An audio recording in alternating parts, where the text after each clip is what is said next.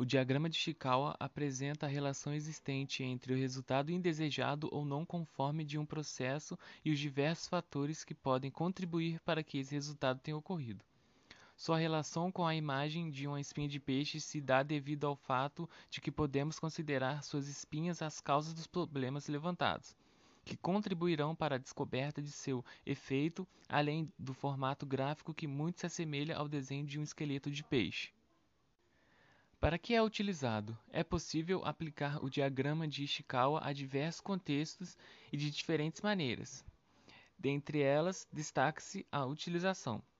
Agora vou dar exemplos. É, para visualizar as causas principais e secundárias de um problema, para ampliar a visão das possíveis causas de um problema, para identificar soluções levando os recursos disponíveis pela empresa, para melhorias no processo, então, para realizar a análise das causas utilizando o diagrama de Chikawa, basta seguir os seguintes passos.